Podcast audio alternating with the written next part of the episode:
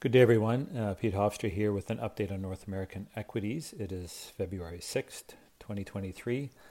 It's certainly an interesting start to the year. Pretty robust markets uh, through January. Uh, one of our colleagues, some of you may have met, Bob Swanson, uh, it's an interesting observation over his years of investing. Says, look at he ignores the market the last few weeks of December and the first few weeks of January. And that's really because you say get some non-investment decisions uh, being made toward how you construct a portfolio. So, end of the year can be a lot of tax loss selling and tax consideration type behaviors.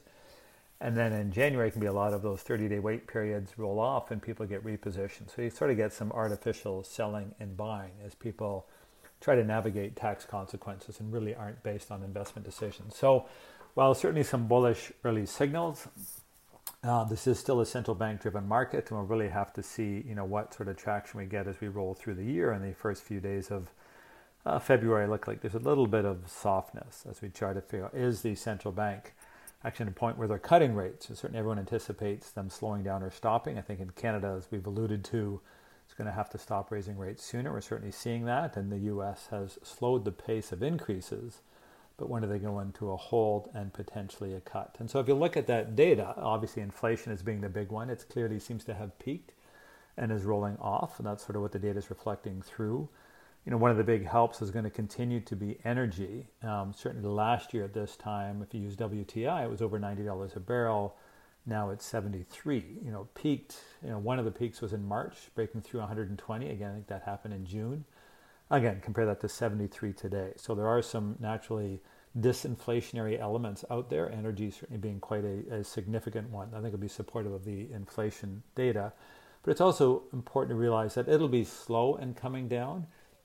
When you think about something like auto manufacturing and the tier one, tier two, tier three suppliers, and in some cases, parts are being ordered a year before a product might actually come to the consumer.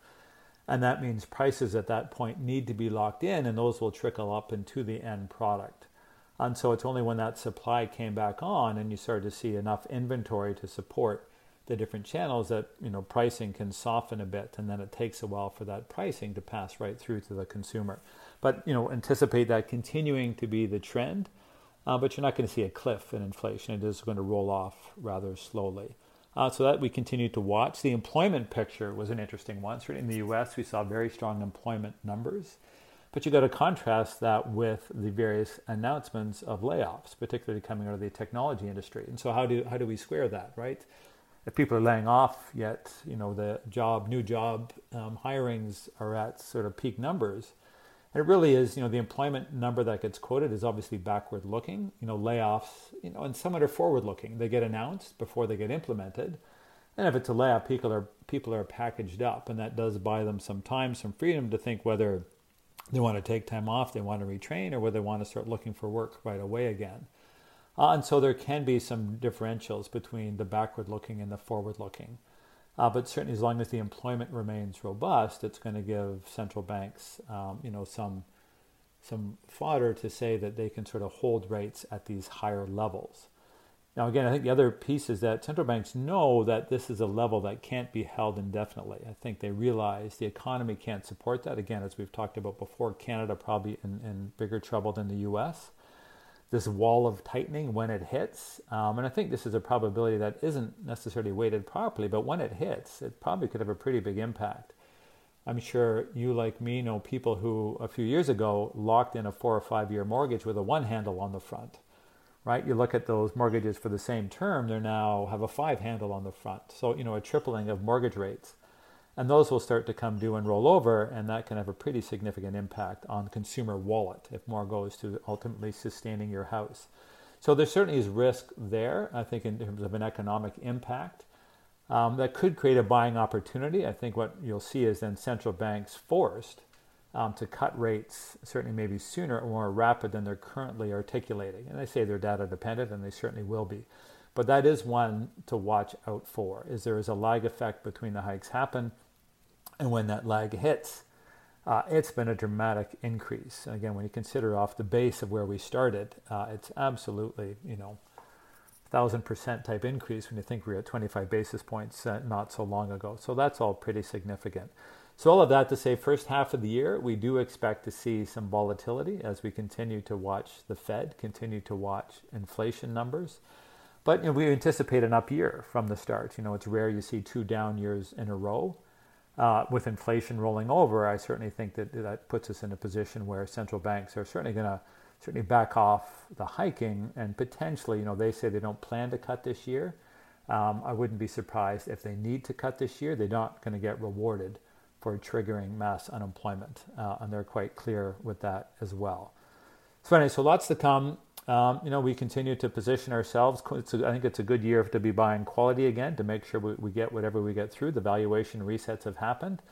Uh, I think you know to take more risk is going to be challenged. The capital markets are going to be more punitive on those that don't make money, uh, and so I think that's really how we want to overall position our portfolio. So anyway, a few tidbits there today, and we'll check in with you again another month. Take care.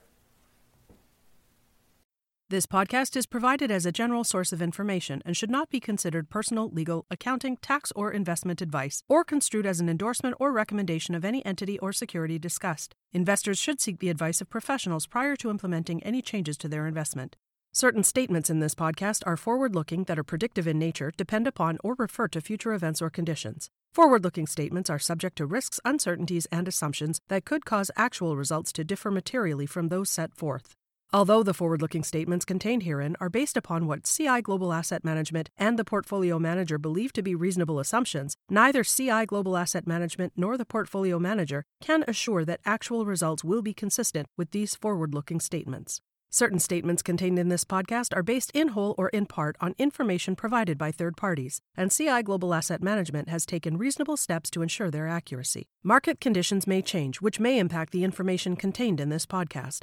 Commissions, trailing commissions, management fees, and expenses all may be associated with mutual fund investments. Please read the prospectus before investing.